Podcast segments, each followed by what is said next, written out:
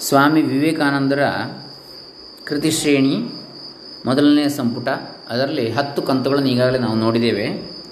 ಶ್ರೀ ರಾಮಕೃಷ್ಣಾಶ್ರಮ ಯಾದವಗಿರಿ, ಮೈಸೂರು. ಇವರಿಂದ ಕನ್ನಡದಲ್ಲಿ ಅನುವಾದಿಸಿ ಪ್ರಕಟಿಸಲ್ಪಟ್ಟಂತಹ ಕೃತಿ. ಅದರಲ್ಲಿ ಒಂದನೇ ಸಂಪುಟ, ಅದರಲ್ಲಿ ಹತ್ತು ಕಂತುಗಳನ್ನು ನೋಡಿದ್ದೇವೆ. ವಿವೇಕಾನಂದರ ಕೃತಿಶ್ರೇಣಿ ಇವತ್ತು ಹನ್ನೊಂದನೇ ಕಂತು. ಓಂ ಶ್ರೀ ಗುರುಭ್ಯೋ ನಮಃ. ಹರಿ ಓಂ. ಶ್ರೀ ಗಣೇಶಾಯ ನಮಃ. ಡಾಕ್ಟರ್ ಕೃಷ್ಣಮೂರ್ತಿ ಶಾಸ್ತ್ರಿ ದಂಬೆ ಪುಣಚ, ಬಂಟ್ವಾಳ ತಾಲೂಕು ದಕ್ಷಿಣ ಕನ್ನಡ ಜಿಲ್ಲೆ ಕರ್ನಾಟಕ, ಭಾರತ. ಕರ್ತವ್ಯವೆಂದರೆ ಏನು? ಇದೊಂದು ದೊಡ್ಡ ಪ್ರಶ್ನೆ. ಯಾಕೆ? ನನ್ನ ಕರ್ತವ್ಯ ಏನು? ಇದರ ಅರಿವು ಯಾರಿಗೂ ಪೂರ್ಣವಾಗಿ ಇರುವುದಿಲ್ಲ ಬಹುಶಃ ಈ ಪ್ರಪಂಚದಲ್ಲಿ. ಹಾಗಾಗಿ ಅದರ ಬಗ್ಗೆ ಬಹಳ ಚೆನ್ನಾಗಿ ಸ್ವಾಮಿ ವಿವೇಕಾನಂದರು ನಮಗೆ ಉಪದೇಶಿಸ್ತಾರೆ. ನೋಡೋಣ, ಏನು ಹೇಳ್ತಾರೆ ಕರ್ಮಯೋಗದ ಅಧ್ಯಯನದಲ್ಲಿ ಕರ್ತವ್ಯ ಎಂದರೇನು ಎಂಬುದನ್ನು ತಿಳಿದುಕೊಳ್ಳುವುದು ಅವಶ್ಯಕ. ನಾನು ಏನನ್ನಾದರೂ ಮಾಡಬೇಕಾಗಿ ಬಂದರೆ ಅದು ನನ್ನ ಕರ್ತವ್ಯ ಎಂಬುದನ್ನು ನಾನು ಮೊದಲು ತಿಳಿದುಕೊಳ್ಳಬೇಕು. ತರುವಾಯ ಅದನ್ನು ಚೆನ್ನಾಗಿ ಮಾಡಲು ಶಕ್ತನಾಗುವೆನು. ಹಾಗೆ ತಿಳ್ಕೊಂಡ್ರೆ, ಕರ್ತವ್ಯದ ಕಲ್ಪನೆ ಬೇರೆ ಬೇರೆ ರಾಷ್ಟ್ರಗಳಲ್ಲಿ ಬೇರೆ ಬೇರೆಯಾಗಿರುತ್ತದೆ. ಮಹಮ್ಮದಿಯನು ಕುರಾನ್ನಲ್ಲಿ ಉಕ್ತವಾಗಿರುವುದೇ ತನ್ನ ಕರ್ತವ್ಯವೆಂದು ಹೇಳ್ತಾನೆ. ಕ್ರೈಸ್ತನಾದರೂ ಬೈಬಲ್ನಲ್ಲಿ ಹೇಳಿರುವುದೇ ತನ್ನ ಕರ್ತವ್ಯ ಅಂತೇಳಿ ನುಡಿತಾನೆ ಹಿಂದೂ ವೇದದಲ್ಲಿ ಹೇಳಿರುವುದೇ ತನ್ನ ಕರ್ತವ್ಯ ಅಂತೇಳಿ ಭಾವಿಸ್ತಾನೆ. ಏಷ ಆದೇಶ ಏಷ ಉಪದೇಶ ಅಂತೇಳಿ ವೇದದಲ್ಲಿ ಹೇಳ್ತದೆ. ಅದೇ ತನ್ನ ಕರ್ತವ್ಯ, ಅಲ್ಲಿ ಅದು ಆದೇಶ ಮಾಡಿದ್ದು ಅಂಥೇಳಿ ಆದ್ದರಿಂದ ಕರ್ತವ್ಯದ ವಿಷಯದಲ್ಲಿ ಬಹಳ ಭಿನ್ನಾಭಿಪ್ರಾಯಗಳಿವೆ. ವ್ಯಕ್ತಿ ಜೀವನದ ಭಿನ್ನ ಸ್ಥಿತಿಗಳಿಗೆ, ಭಿನ್ನ ಜನಾಂಗಗಳ ಜೀವನಕ್ಕೆ, ಭಿನ್ನ ಐತಿಹಾಸಿಕ ಯುಗಗಳಿಗೆ, ವ್ಯಕ್ತಿ ಜೀವನದ ಭಿನ್ನ ಸ್ಥಿತಿ ಪರಿಸ್ಥಿತಿಗಳಿಗೆ. ಭಿನ್ನ ಜನಾಂಗಗಳ ಜೀವನಕ್ಕೆ, ಭಿನ್ನ ಐತಿಹಾಸಿಕ ಯುಗಗಳಿಗೆ ಅನುರೂಪವಾಗಿ ಈ ಕರ್ತವ್ಯದ ಭಾವನೆ ಭಿನ್ನವಾಗಿರುವುದು ನಮಗೆ ಕಂಡುಬರುತ್ತದೆ.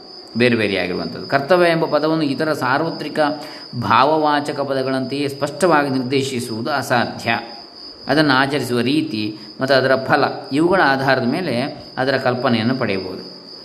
ನಮ್ಮ ಕಣ್ಣೆದುರಿಗೆ ಯಾವುದಾದರೂ ಘಟನೆಗಳು ಸಂಭವಿಸಿದಾಗ ಅವುಗಳ ವಿಷಯದಲ್ಲಿ ಸ್ವಭಾವತಃ ನಮ್ಮ ಪೂರ್ವ ಶಿಕ್ಷಣಕ್ಕನುಸಾರವಾದ ಯಾವುದೋ ರೀತಿಯಲ್ಲಿ ನಾವು ನಡೆದುಕೊಳ್ಳುವಂತೆ ನಮ್ಮ ಮನಸ್ಸಿನಲ್ಲಿ ಪ್ರವೃತ್ತಿ ಉಂಟಾಗ್ತದೆ. ಆ ಪ್ರವೃತ್ತಿಯಿಂದ ಮನಸ್ಸು ಆ ಘಟನೆಗಳ ಸಂಬಂಧವಾಗಿ ಆಲೋಚನೆ ಮಾಡುತ್ತದೆ. ಕೆಲವು ವೇಳೆ ಪ್ರಸ್ತುತ ಪರಿಸ್ಥಿತಿಯಲ್ಲಿ ಯಾವುದೋ ಒಂದು ವಿಶೇಷ ರೀತಿಯಲ್ಲಿ ನಡೆದುಕೊಳ್ಳುವುದು ಸಾಧು ಎಂದು, ಇತರ ವೇಳೆ ಅಂಥದೇ ಪರಿಸ್ಥಿತಿಯಲ್ಲಿ ಹಾಗೆ ಮಾಡುವುದು ಅಸಾಧು ಎಂದು ನಿರ್ಧರಿಸುತ್ತದೆ. ಆದರೂ ಎಲ್ಲೆಲ್ಲಿಯೂ ಕರ್ತವ್ಯದ ವಿಷಯದಲ್ಲಿ ಸಾಮಾನ್ಯ ಅಭಿಪ್ರಾಯವೆಂದರೆ ಓರ್ವನು ತನ್ನ ಅಂತಃಸಾಕ್ಷಿಯ ಆದೇಶಗಳಿಗೆ ಅನುಸಾರವಾಗಿ ನಡೆಯುವಂಥದ್ದು. ಆದರೆ ಯಾವುದೇ ಒಂದು ಕ್ರಿಯೆಯನ್ನು ಕರ್ತವ್ಯವನ್ನಾಗಿ ಮಾಡುವುದು ಹೇ, ಯಾವುದು? ಹೊಟ್ಟೆಗಿಲ್ಲದೆ ಉಪವಾಸವಿರುವ ಕ್ರೈಸ್ತನೋರ್ವನಿಗೆ ಗೋಮಾಂಸದ ತುಂಡೊಂದು ಸಿಕ್ಕಿದರೆ ಅದನ್ನು ಅವನು ತನ್ನ ಪ್ರಾಣವನ್ನು ಉಳಿಸಿಕೊಳ್ಳುವುದಕ್ಕೆ ತಾನು ತಿನ್ನದೆಯೂ ಕ್ಷುತ್ ಪೀಡಿತನಾದ ಮತ್ತೊಬ್ಬನ ಪ್ರಾಣವನ್ನು ಉಳಿಸಲು ಕೊಡದೆಯೂ ಇದ್ದಲ್ಲಿ ತನ್ನ ಕರ್ತವ್ಯವನ್ನು ತಾನು ನೆರವೇರಿಸಲಿಲ್ಲವೆಂದು ಅವನು ಎಣಿಸುವುದು ನಿಶ್ಚಿತ. ಆದರೆ ಅದೇ ಸ್ಥಿತಿಯಲ್ಲಿ ಹಿಂದೂ ಓರ್ವನು ಅದೇ ಗೋಮಾಂಸದ ತುಂಡನ್ನು ಧೈರ್ಯ ಮಾಡಿ ತಿಂದರೂ ಅಥವಾ ಹಸಿದಿರುವ ಮತ್ತೊಬ್ಬ ಹಿಂದುವಿಗೆ ಕೊಟ್ಟರೂ ತಾನು ತನ್ನ ಕರ್ತವ್ಯವನ್ನು ಮಾಡಲಿಲ್ಲವೆಂದು ಎಣಿಸುವುದು ಮೇಲೆ ಹೇಳಿದಷ್ಟು ನಿಶ್ಚಿತವೇ. ಹಿಂದುವಿನ ಅಭ್ಯಾಸವು ಶಿಕ್ಷಣವು ಹಾಗೆ ಎಣಿಸುವಂತೆ ಮಾಡುತ್ತದೆ. ಕಳೆದ ಶತಮಾನದಲ್ಲಿ ಠಕ್ಕರೆಂದು ಹೆಸರು ಪಡೆದ ಕಳ್ಳರ ಗುಂಪುಗಳಿದ್ದವು ಸಿಕ್ಕಿದವನ ಮೇಲೆ ಬಿದ್ದವನನ್ನು ಕೊಂದು ಅವನ ಹಣವನ್ನು ಅಪಹರಿಸುವುದೇ ತಮ್ಮ ಕರ್ತವ್ಯವೆಂಬುದು ಅವರ ಎಣಿಕೆ. ಹೀಗೆ ಅವರು ಯಮಪುರಿಗೆ ಕಳುಹಿಸಿದ ಜನಸಂಖ್ಯೆ ಹೆಚ್ಚಿದಷ್ಟು ತಾವು ತಮ್ಮ ಕರ್ತವ್ಯವನ್ನು ಉತ್ತಮ ರೀತಿಯಲ್ಲಿ ಮಾಡಿರುವವೆಂಬುದು ಅವರ ಮತ. ಸಾಮಾನ್ಯವಾಗಿ ಯಾವನಾದರೂ ಬೀದಿಗೆ ತೆರಳಿ ಮತ್ತೊಬ್ಬನನ್ನು ಬಂದೂಕಿನಿಂದ ಹೊಡೆದರೆ ತಾನು ಮಾಡಿದುದು ಕೆಟ್ಟದೆಂದು ತಿಳಿದು ಆತನು ವ್ಯಸನ ಪಡುವುದು ಉಚಿತ.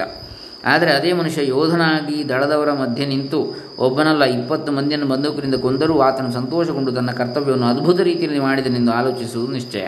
ಆದ್ದರಿಂದ ಕರ್ತವ್ಯವನ್ನು ನಿರ್ದೇಶಿಸುವಂತಹುದು, ಆಚರಿಸಿದ ಕರ್ಮವಲ್ಲವೆಂಬುದು ನಮಗೆ ಸುಲಭಗೋಚರವಷ್ಟೇ ಕರ್ತವ್ಯ ಎಂಬುದಕ್ಕೆ ವಸ್ತುನಿಷ್ಠವಾದ ಲಕ್ಷಣವನ್ನು ಹೇಳುವುದು ಅಸಾಧ್ಯ. ಆದರೂ ವ್ಯಕ್ತಿನಿಷ್ಠವಾದ ದೃಷ್ಟಿಯಿಂದ ಕರ್ತವ್ಯವೆಂಬುದು ಉಂಟು.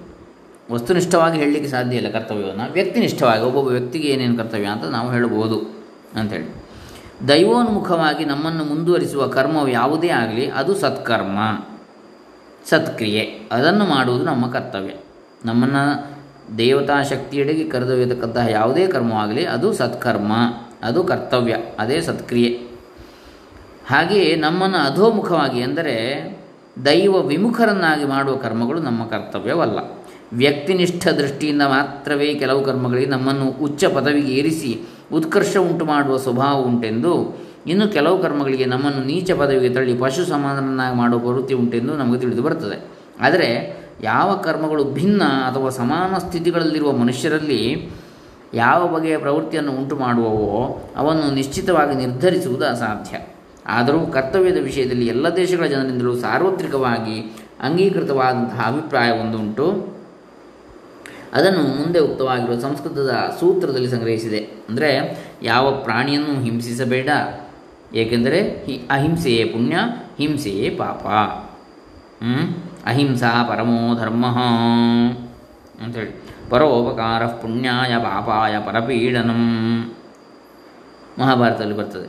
ಒಬ್ಬನ ಜನ್ಮವನ್ನು ಮತ್ತು ಅವನ ಸ್ಥಾನವನ್ನು ಅವಲಂಬಿಸಿದ ಕರ್ತವ್ಯಗಳನ್ನು ಕುರಿತು ಭಗವದ್ಗೀತೆ ಅಡಿಗಡಿಗೆ ಸೂಚಿಸುತ್ತದೆ ಒಬ್ಬನ ಜನ್ಮದ ಕರ್ತವ್ಯ, ಹುಟ್ಟಿನಿಂದ ಅವನಿಗೆ ಬರತಕ್ಕಂಥ ಕರ್ತವ್ಯಗಳು, ಮತ್ತು ಅವನ ಸ್ಥಾನ, ಈಗ ಯಾವ ಸ್ಥಾನದಲ್ಲಿದ್ದಾನೋ ಆ ಸ್ಥಾನಕ್ಕೆ ಸರಿಯಾದಂಥ ಕರ್ತವ್ಯಗಳು. ಹೀಗೆ ಅದನ್ನು ಭಗವದ್ಗೀತೆ ಆಗಾಗ ಹೇಳ್ತದೆ.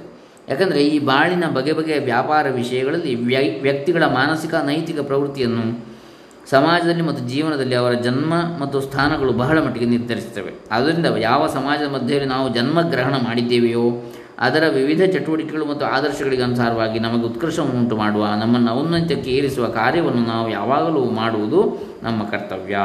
ಆದರೆ ಎಲ್ಲ ದೇಶಗಳಲ್ಲಿಯೂ, ಎಲ್ಲ ಸಮಾಜಗಳಲ್ಲಿಯೂ ಸಮಾನವಾದ ಆದರ್ಶಗಳಿಲ್ಲ. ಒಂದೇ ಬಗೆಯ ಚಟುವಟಿಕೆಗಳು ನಡೆಯುವುದಿಲ್ಲ. ಆದ ಕಾರಣ ಈ ವಿಷಯದಲ್ಲಿರುವ ಅಜ್ಞಾನವು ಮಾತ್ರವೇ ಬಹಳ ಮಟ್ಟಿಗೆ ಒಂದು ಜನಾಂಗವು ಮತ್ತೊಂದು ಜನಾಂಗವನ್ನು ದ್ವೇಷಿಸುವುದಕ್ಕೆ ಮುಖ್ಯ ಕಾರಣವೆಂಬುದನ್ನು ನಾವು ನಮ್ಮ ನೆನಪಿನಲ್ಲಿ ಸರ್ವದಾ ಇಡತಕ್ಕದ್ದು. ತನ್ನ ದೇಶ ಪದ್ಧತಿಗನುಸಾರವಾಗಿ ಅಮೆರಿಕ ದೇಶದವನು ಏನು ಮಾಡುತ್ತಾನೆಯೋ ಅದೇ ಸರ್ವೋತ್ತಮವಾದುದು ಎಂಬುದು ತನ್ನಂತೆ ಆಚರಿಸದವನು ಬಲು ಕೆಟ್ಟವನೆಂಬುದು ಅಮೆರಿಕನ್ನನ ಮತ.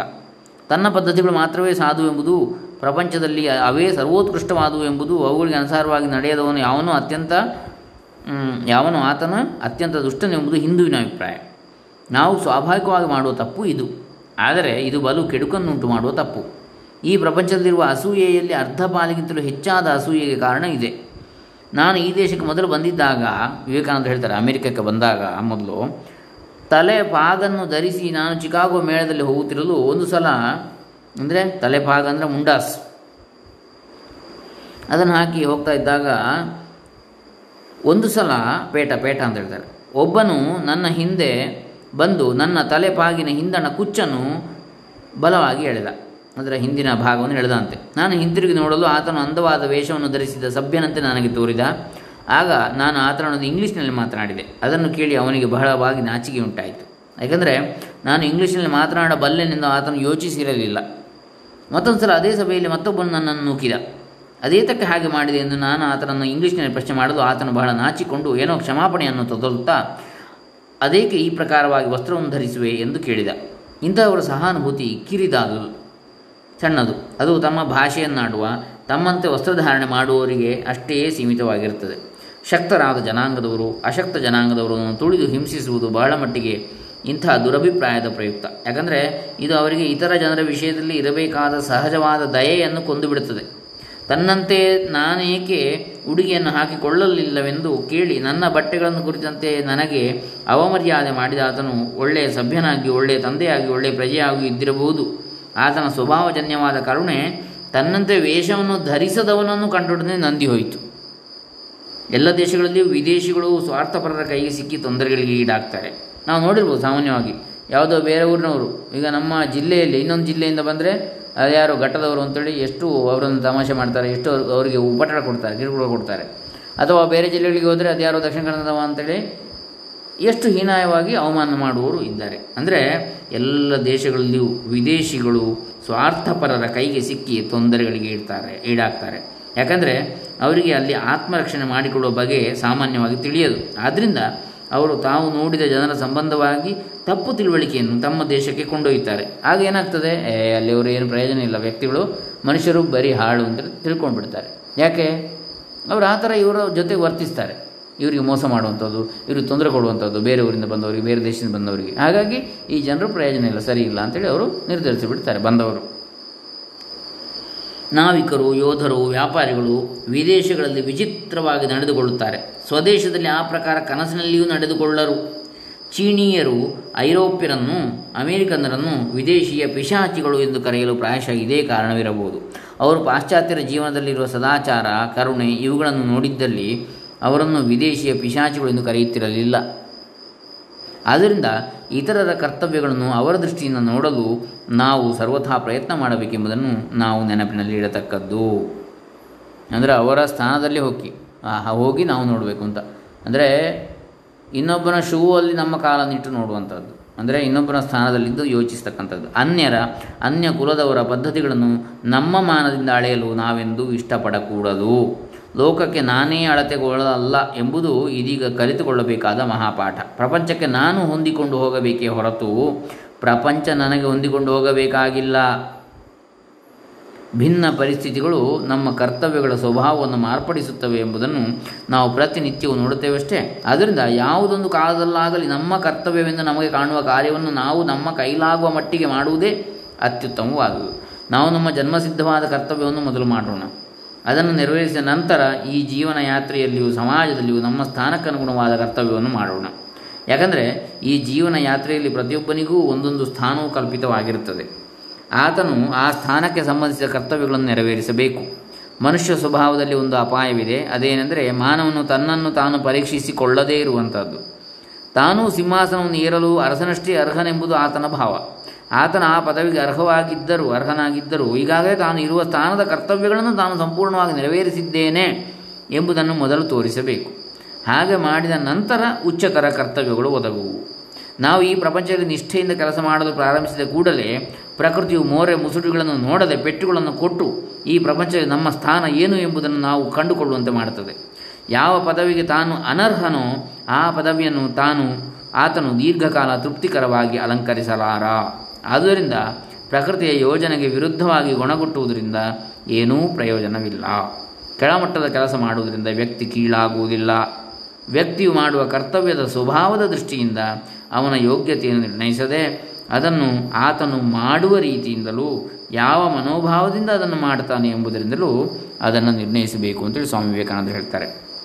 ಈ ಕರ್ತವ್ಯ ಭಾವನೆಯು ಕೂಡ ಬದಲಾಗುವುದೆಂಬುದು ಕಾರ್ಯಗಳನ್ನು ಮಾಡುವಂತೆ ನಮ್ಮನ್ನು ಪ್ರೇರಿಸುವ ಸ್ವಾರ್ಥವು ಇಲ್ಲದಾಗ ಅತ್ಯಂತ ಉತ್ತಮವಾದ ಕಾರ್ಯ ನೆರವೇರುವುದೆಂಬುದು ನಮಗೆ ಮುಂದೆ ಕಂಡುಬರುವುದು. ಹೀಗಿದ್ದರೂ ಕರ್ತವ್ಯ ಜ್ಞಾನದ ಮೂಲಕ ಮಾಡಿದ ಕರ್ಮವೇ ಕರ್ತವ್ಯ ಭಾವನೆ ಇಲ್ಲದ ಕರ್ಮಕ್ಕೆ ದಾರಿ.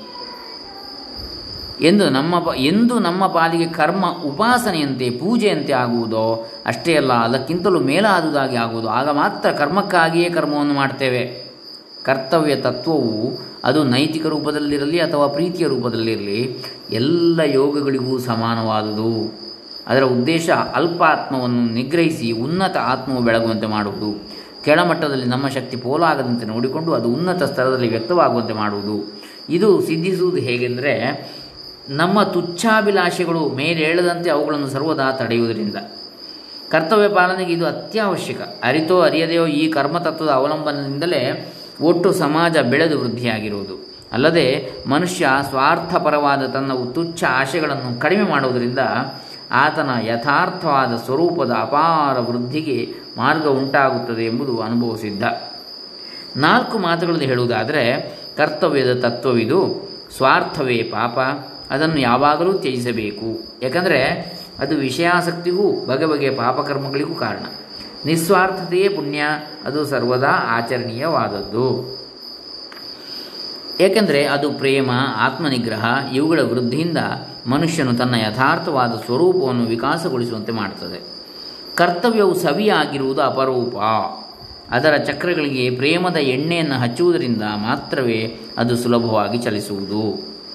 ಇಲ್ಲದಿದ್ದರೆ ಕಿರ್ರ್ ಎಂಬ ಸತತ ಘರ್ಷಣವಿರುತ್ತದೆ. ಹಾಗಲ್ಲದಿದ್ದರೆ ತಂದೆ ತಾಯಿಗಳು ತಮ್ಮ ಮಕ್ಕಳ ವಿಷಯದಲ್ಲಿ ಕರ್ತವ್ಯವನ್ನು ಪಾಲಿಸುವುದಾದರೂ ಹೇಗೆ? ತಂದೆ ತಾಯಿಗಳ ವಿಷಯದಲ್ಲಿ ಮಕ್ಕಳು ತಮ್ಮ ಕರ್ತವ್ಯವನ್ನು ನೆರವೇರಿಸುವುದಾದರೂ ಹೇಗೆ? ತನ್ನ ಹೆಂಡತಿಯ ವಿಷಯದಲ್ಲಿ ಗಂಡನು ತನ್ನ ಕರ್ತವ್ಯಗಳನ್ನು ನಿರ್ವಹಿಸುವುದಾದರೂ ಹೇಗೆ? ತನ್ನ ಗಂಡನ ವಿಷಯದಲ್ಲಿ ಹೆಂಡತಿ ತನ್ನ ಕರ್ತವ್ಯವನ್ನು ಆಚರಿಸುವುದಾದರೂ ಹೇಗೆ? ನಮ್ಮ ಜೀವನದಲ್ಲಿ ಪ್ರತಿನಿತ್ಯವೂ ಒಬ್ಬರಿಗೊಬ್ಬರಿಗೆ ಒದಗುವ ಕಿತ್ತಾಟಗಳನ್ನು ನಾವು ನೋಡುವುದಿಲ್ವೇ ನಿಶ್ಚಿತವಾಗಿಯೂ ಕರ್ತವ್ಯವನ್ನು ಸವಿಯಾಗಿ ಮಾಡತಕ್ಕದು ಪ್ರೇಮ ಒಂದೇ. ಪೂರ್ಣ ಸ್ವಾತಂತ್ರ್ಯದಲ್ಲಿ ಬೆಳಗುವುದು ಯಾವುದೆಂದರೆ ಪ್ರೇಮ ಮಾತ್ರವೇ. ನಮ್ಮ ಇಂದ್ರಿಯಗಳ ಕೋಪದ, ಮಾತ್ಸರ್ಯದ, ಇನ್ನೂ ಮಾನವ ಜೀವನದಲ್ಲಿ ಪ್ರತಿನಿತ್ಯವೂ ನಡೆಯಲೇಬೇಕಾದ, ಮತ್ತೆ ನಡೆಯುವ ಮತ್ತೆ ನಡೆಯುವ ನೂರಾರು ಅಲ್ಪ ವಿಷಯಗಳ ಗುಲಾಮನಾಗಿರುವುದು ಸ್ವಾತಂತ್ರ್ಯವೇ.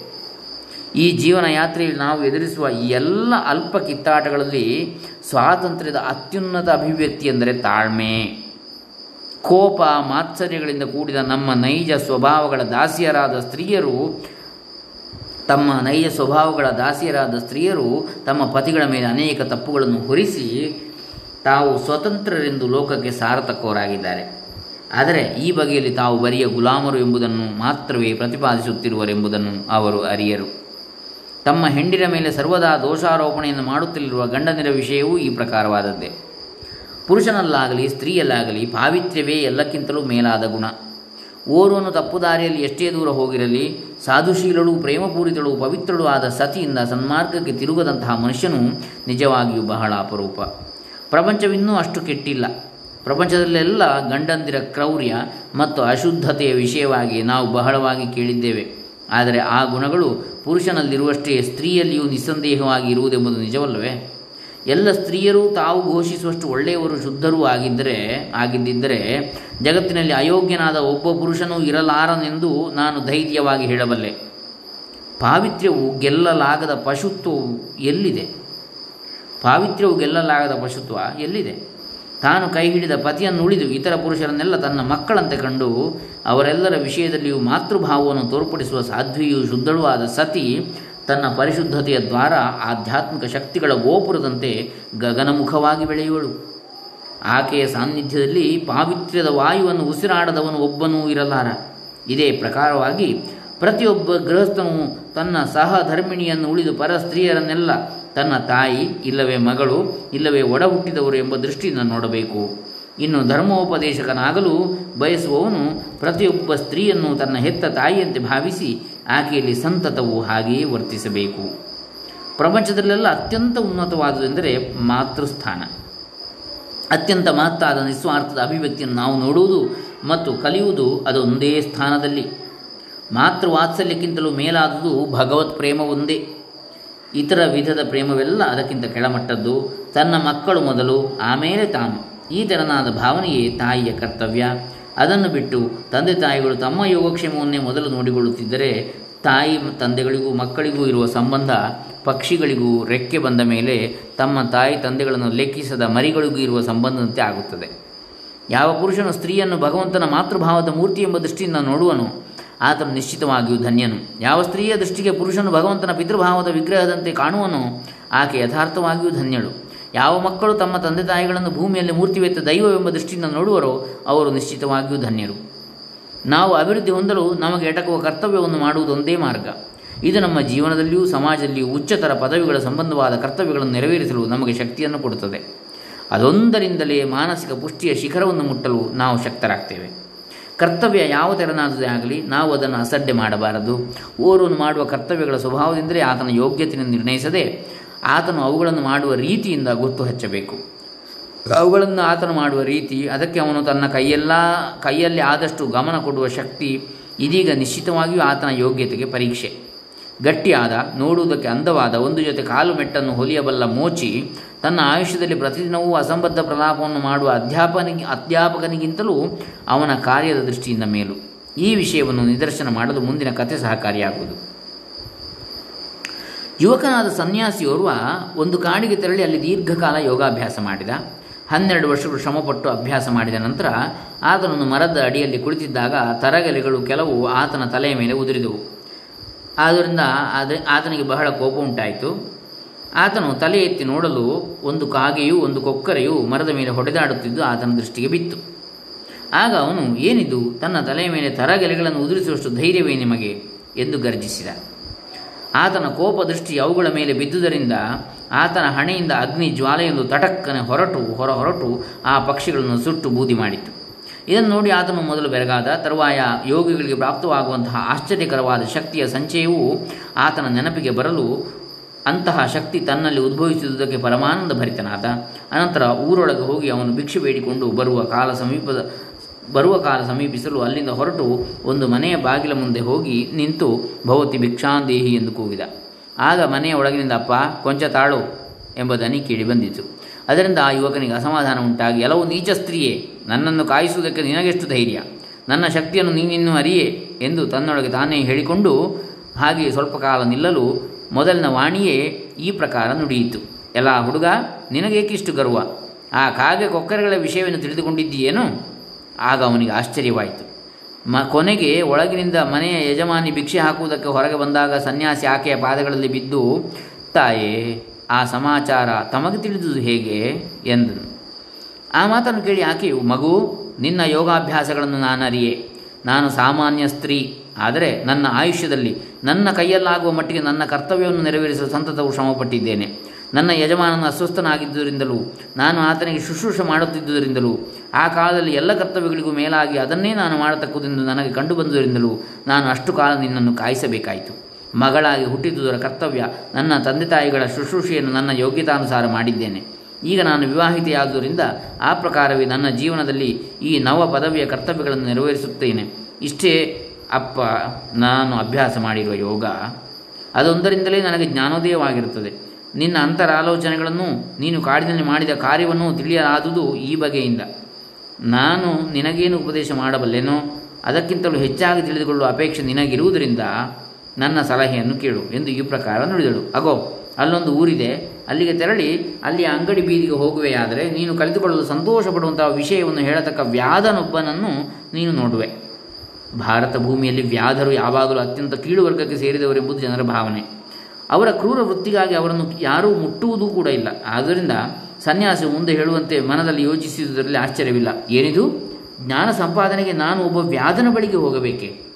ಆದರೆ ಆ ಸ್ತ್ರೀಯ ಅದ್ಭುತ ಶಕ್ತಿಯನ್ನು ನೋಡಿದ ನಂತರ ಆತನ ಮನಸ್ಸು ಕೊಂಚ ವಿಕಾಸವಾಗಿ ಆತನ ಮುಂದೆ ನಡೆದ. ಊರಿನ ಸಮೀಪಕ್ಕೆ ಬಂದಾಗ ಅಂಗಡಿ ಕಣ್ಣಿಗೆ ಬಿತ್ತು. ಅಲ್ಲೊಬ್ಬ ದಷ್ಟಪುಷ್ಟನಾದ ಕಟುಕ ಪ್ರಾಣಿ ಮಾಂಸವನ್ನು ದೊಡ್ಡ ಚೂರಿಯಿಂದ ಕಡಿಯುತ್ತಲೂ ಗಿರಾಕಿಗಳೊಡನೆ ಮಾತನಾಡುತ್ತಲೂ ವ್ಯಾಪಾರ ಮಾಡುತ್ತಲೂ ಇದ್ದುದನ್ನು ನೋಡಿ ಆ ಯುವಕ ಸನ್ಯಾಸಿ, ಓ ದೇವ, ನನ್ನನ್ನು ಕಾಪಾಡು. ನನಗೆ ಜ್ಞಾನೋಪದೇಶವನ್ನು ಮಾಡುವ ಆತನು ಈತನೇನು? ಅವನು ರಾಕ್ಷಸನ ಅಪರಾವತಾರದಂತೆ ಕಾಣ್ತಾನೆ ಎಂದುಕೊಂಡ. ಅಷ್ಟರಲ್ಲಿ ಆ ಕಟುಕನ ತಲೆ ಎತ್ತಿ ನೋಡಿ, ಸ್ವಾಮಿ, ತಮ್ಮನ್ನು ಆ ಸ್ತ್ರೀ ಕಳುಹಿಸಿದಳೇನು? ನನ್ನ ಕೆಲಸ ಮುಗಿಯುವವರೆಗೆ ಈ ಆಸನದಲ್ಲಿ ಕುಳಿತುಕೊಳ್ಳಿರಿ, ಎಂದು ನುಡಿಯಲು ಸನ್ಯಾಸಿ ಅಚ್ಚರಿಗೊಂಡು, ಮುಂದೇನು ಬರುತ್ತದೋ? ಎಂದು ಚಿಂತಿಸುತ್ತಾ ಆಸನದಲ್ಲಿ ಕುಳಿತನು. ಕಟುಕನಾದರೂ ಮುಂಚಿನಂತೆ ತನ್ನ ಗಿರಾಕಿಗಳನ್ನು ವ್ಯಾಪಾರ ಮಾಡಿ ತನ್ನ ಕ್ರಮ ಕರ್ಮ ಕ್ರಮವಾಗಿ ಮುಗಿದ ನಂತರ ಹಣವನ್ನೆಲ್ಲ ಶೇಖರಿಸಿ ಅದನ್ನು ತೆಗೆದುಕೊಂಡು ಆ ಸನ್ಯಾಸಿಗೆ ತನ್ನ ಮನೆಗೆ ಹೋಗೋಣವೆಂದು ಹೇಳಿದ. ಆ ಪ್ರಕಾರವಾಗಿ ಈರುವರು ಹೊರಟು ಮನೆಗೆ ಬರಲು ಕಟಕನು ಸನ್ಯಾಸಿಗೆ ಆಸನವನ್ನಿತ್ತು ಕೊಂಚ ಕಾಲ ಕಾದುಕೊಂಡಿರುವಂತೆ ಹೇಳಿ ತಾನು ಮನೆಯೊಳಗೆ ಹೋಗಿ ತನ್ನ ವೃದ್ಧ ಮಾತಾಪಿತೃಗಳ ಶುಶ್ರೂಷೆಗೆ ಆರಂಭಿಸಿದ. ಅವರಿಗೆ ಸ್ನಾನದ, ಸ್ನಾನ ಭೋಜನಗಳನ್ನು ಮಾಡಿಸಿ ಅವರಿಗೆ ಹರ್ಷ ಉಂಟಾಗಲು ಮಾಡಬೇಕಾದ ಉಪಚಾರಗಳನ್ನೆಲ್ಲ ಮುಗಿಸಿ ಹೊರಗೆ ಬಂದು ಸನ್ಯಾಸಿಯ ಮುಂದೆ ತಾನೂ ಒಂದು ಆಸನದಲ್ಲಿ ಕುಳಿತು ಈ ಪ್ರಕಾರ ನುಡಿದ. ಹೇ ಭಗವಾನ್, ನನ್ನನ್ನು ನೋಡುವುದಕ್ಕೆ ತಾವಿಲ್ಲಿಗೆ ಬಂದಿರುವಿರಿ. ತಮಗಾಗಿ ನಾನೇನು ಮಾಡಬಲ್ಲೆನೆಂಬುದನ್ನು ತಿಳಿಸಬೇಕು. ಆಗ ಸನ್ಯಾಸಿಯು, ಆತ್ಮ, ದೇವರು ಇವುಗಳ ವಿಚಾರವಾಗಿ ಕೆಲವು ಪ್ರಶ್ನೆಗಳನ್ನು ಕೇಳಲು ಕಟುಕನ ಆ ವಿಷಯವಾಗಿ ಅದ್ಭುತವಾದೊಂದು ಉಪನ್ಯಾಸ ಮಾಡಿದ. ಅದು ವ್ಯಾಧಗೀತೆ ಎಂಬ ನಾಮಧೇಯದಿಂದ ಮಹಾಭಾರತದಲ್ಲಿರುವ ಅತ್ಯಂತ ಆಶ್ಚರ್ಯಕರವಾದ ಉಪಾಖ್ಯಾನಗಳಲ್ಲಿ ಒಂದಾಗಿರುತ್ತದೆ. ಅದು ವೇದಾಂತ ದರ್ಶನದ ಆಧ್ಯಾತ್ಮಿಕ ತತ್ವ ವಿದ್ಯಾ ಶಿಖರಗಳಲ್ಲಿ ಒಂದಾಗಿದೆ.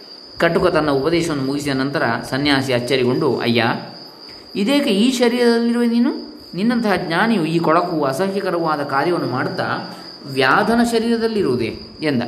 ಅದಕ್ಕೆ ಕಟುಕನು ವತ್ಸ, ಯಾವ ಕರ್ತವ್ಯವೂ ಅಸಹ್ಯವಲ್ಲ. ಯಾವ ಕರ್ತವ್ಯವೂ ಅಪವಿತ್ರವಲ್ಲ. ಇಂತಹ ಪರಿಸ್ಥಿತಿಗಳ ಮಧ್ಯೆ ಜನ್ಮವೆತ್ತಿ, ಜನ್ಮವನ್ನೆತ್ತಿ ನಾನು ಹುಡುಗನಾಗಿರುವಾಗಲೇ ಈ ಕಸುಬನ್ನು ಕಲಿತೆ. ಆದರೇನು ನನ್ನ ಯೋಗ್ಯತೆಗೆ ತಕ್ಕಂತೆ ನನ್ನ ಕರ್ತವ್ಯಗಳನ್ನು ಅನಾಸಕ್ತಿಯಿಂದ ಮಾಡಲು ಪ್ರಯತ್ನ ಪಡುತ್ತೇನೆ ಇನ್ನೂ ನನ್ನ ಕೈಯಲ್ಲಾದ ಮಟ್ಟಿಗೆ ಗೃಹಸ್ಥನಿಗೆ ಸಲ್ಲುವ ಕರ್ತವ್ಯಗಳನ್ನು ನೆರವೇರಿಸುವೇನಲ್ಲದೆ ನನ್ನ ತಂದೆ ತಾಯಿಗಳು ಸುಖವಾಗಿರುವುದಕ್ಕೆ ಮಾಡಬೇಕಾದುದನ್ನೆಲ್ಲ ಮಾಡುತ್ತೇನೆ. ನಿನ್ನ ಯೋಗಗಳಾವುದನ್ನು ನಾನದಿಯೇ. ಸನ್ಯಾಸಿಯಂತೆ ಪ್ರಪಂಚವನ್ನು ಬಿಟ್ಟು ಕಾಡಿಗೆ ಹೋದವನಲ್ಲ ನಾನು. ಆದರೂ ಈ ಜ್ಞಾನವೆಲ್ಲ ನನ್ನ ಪದವಿಗತ ಕರ್ತವ್ಯವನ್ನು ಸಂಪೂರ್ಣವಾದ ಅನಾಸಕ್ತಿಯಿಂದ ಮಾಡುವುದರಿಂದ ಉಂಟಾಗಿದೆ, ಎಂದ. ಭಾರತ ವರ್ಷದಲ್ಲಿ ಮಹಾಯೋಗಿಯೋರ್ವನಿದ್ದಾನೆ ನನ್ನ ಆಯುಷ್ಯದಲ್ಲಿ ನಾನು ನೋಡಿರುವ ಅತ್ಯಂತ ಅದ್ಭುತ ಪುರುಷರಲ್ಲಿ ಆತನು ಒಬ್ಬ ಆತನು ಯಾರಿಗೂ ಬೋಧನೆ ಮಾಡನು. ನೀವು ಆತನನ್ನು ಏನಾದರೂ ಏನಾದರೂ ಪ್ರಶ್ನೆ ಮಾಡಿದರೆ ಆತ ಅದಕ್ಕೆ ಉತ್ತರವನ್ನು ಕೊಡುವುದಿಲ್ಲ. ಯಾಕೆಂದರೆ ಉಪದೇಶಕನ ಸ್ಥಾನವನ್ನು ವಹಿಸುವುದಕ್ಕೆ ತಾನು ಅನರ್ಹನೆಂಬುದು ಆತನ ಮತ.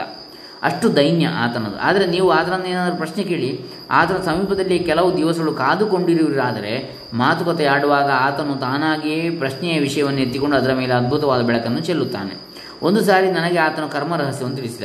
ಆತನು ಹೇಳಿದ್ದು ಗುರಿ ಮತ್ತು ದಾರಿ ಎರಡೂ ಕಲೆತು ಒಂದಾಗಲಿ, ಅದೇ ಕರ್ಮದ ಗುಟ್ಟು.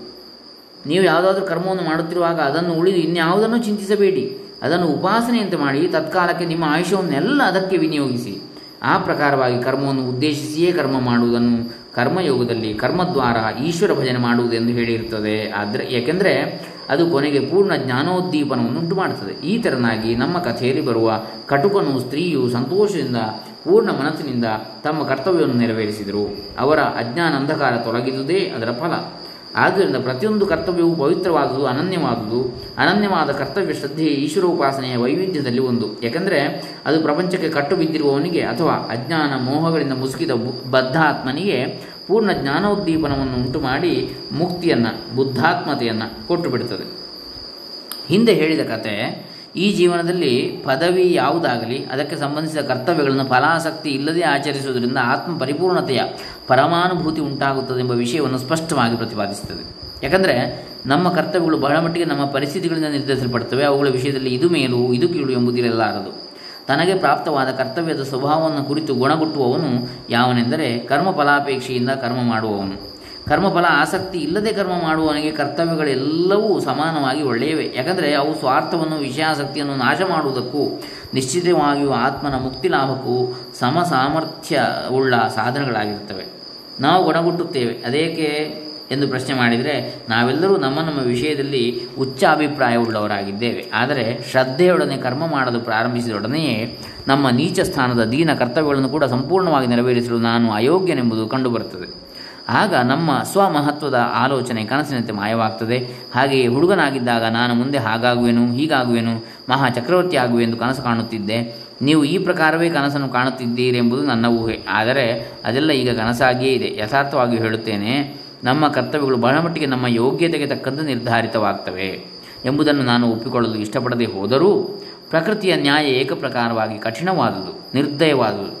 ನಮಗೆ ಅತ್ಯಂತ ಸಮೀಪದಲ್ಲಿರುವ ಕರ್ತವ್ಯವನ್ನು, ಎಂದರೆ ಈಗ ನಮ್ಮ ಕೈಯಲ್ಲಿರುವ ಕರ್ತವ್ಯವನ್ನು ಚೆನ್ನಾಗಿ ಮಾಡುವುದರಿಂದ ನಮ್ಮ ಶಕ್ತಿ ಹೆಚ್ಚುತ್ತದೆ. ಈ ತೆರನಾಗಿ ನಮ್ಮ ಶಕ್ತಿಯನ್ನು ಮೆಲ್ಲ ಮೆಲ್ಲನೆ ಹೆಜ್ಜೆ ಹೆಜ್ಜೆಗೆ ಹೆಚ್ಚಿಸಿಕೊಳ್ಳುತ್ತಾ ಹೋದರೆ ಕೊನೆಗೆ ಈ ಜೀವನದಲ್ಲಿಯೂ ಸಮಾಜದಲ್ಲಿಯೂ ಅತ್ಯಂತ ಆಸೆಯನ್ನು ಹುಟ್ಟಿಸುವಂತಹ, ಅತ್ಯಂತ ಗೌರವದಿಂದ ಕೂಡಿದ ಕರ್ತವ್ಯಗಳನ್ನು ನಾವು ನೆರವೇರಿಸುವ ಅಧಿಕಾರ ಪ್ರಾಪ್ತಿಯಾಗುವ ಸ್ಥಿತಿಗೆ ಬರ್ತೇವೆ. ಪೈಪೋಟಿಯು ಹೊಟ್ಟೆ ಕಿಚ್ಚನ್ನು ಎಬ್ಬಿಸಿ ಮಾನುಷ ಹೃದಯದಲ್ಲಿರುವ ದಯೆಯನ್ನು ಧ್ವ- ಧ್ವಂಸ ಮಾಡುತ್ತದೆ ಎಂಬುದನ್ನು ನಾವು ಗ್ರಹಿಸುವುದು ಒಳ್ಳೆಯದು. ಆದರೆ ಗುಣಗುಟ್ಟುವವನಿಗಾದರೂ ಕರ್ತವ್ಯಗಳು ಎಲ್ಲವೂ ಬೇಸರವನ್ನು ಉಂಟು ಮಾಡತಕ್ಕವೇ ಯಾವುದೂ ಆತನನ್ನು ತೃಪ್ತಿಗೊಳಿಸದು. ಆತನ ಆಯುಷ್ಯವೆಲ್ಲ ವ್ಯರ್ಥವಾಗ್ತದೆ. ಆದ್ದರಿಂದ ನಾವು ಕರ್ಮ ಮಾಡುತ್ತಾ ಮುಂದುವರಿಯೋಣ. ನಮಗೆ ಲಭಿಸುವ ಕರ್ತವ್ಯವನ್ನು ನಮ್ಮ ಪೂರ್ಣ ಮನಸ್ಸಿನಿಂದ ಮಾಡಲು ಸರ್ವದಾ ಸಿದ್ಧರಾಗಿರೋಣ. ಏಕೆಂದರೆ ಆಗ ಯಥಾರ್ಥವಾಗಿಯೂ ನಮಗೆ ಜ್ಞಾನಜ್ಯೋತಿಯ ದರ್ಶನವಾಗುವುದು. ಇದು ಸ್ವಾಮಿ ವಿವೇಕಾನಂದ ಕೃತಿಶ್ರೇಣಿ ಸಂಪುಟ ಒಂದರಲ್ಲಿ ಹನ್ನೊಂದನೇ ಕಂತು. ನಾಳೆ ದಿವಸ ನಮ್ಮ ಕರ್ಮದಿಂದ ನಮಗೇ ಸಹಾಯ, ಪ್ರಪಂಚಕ್ಕಲ್ಲ. ಇದು ನಾಳೆ ದಿವಸ ಹನ್ನೆರಡನೇ ಕಂತಿನಲ್ಲಿ ನಾವು ನೋಡಲಿಕ್ಕಿದ್ದೇವೆ. ಹರೇ ರಾಮ. ಶ್ರೀ ವಿವೇಕಾನಂದ ಅರ್ಪಿತಮಸ್ತು ಲೋಕ ಸಮಸ್ತ ಸುಖಿನೋ ಭವಂತು. ಓಂ ತತ್ಸತ್. ಶ್ರೀರಾಮಕೃಷ್ಣಾರ್ಪಣಮಸ್ತು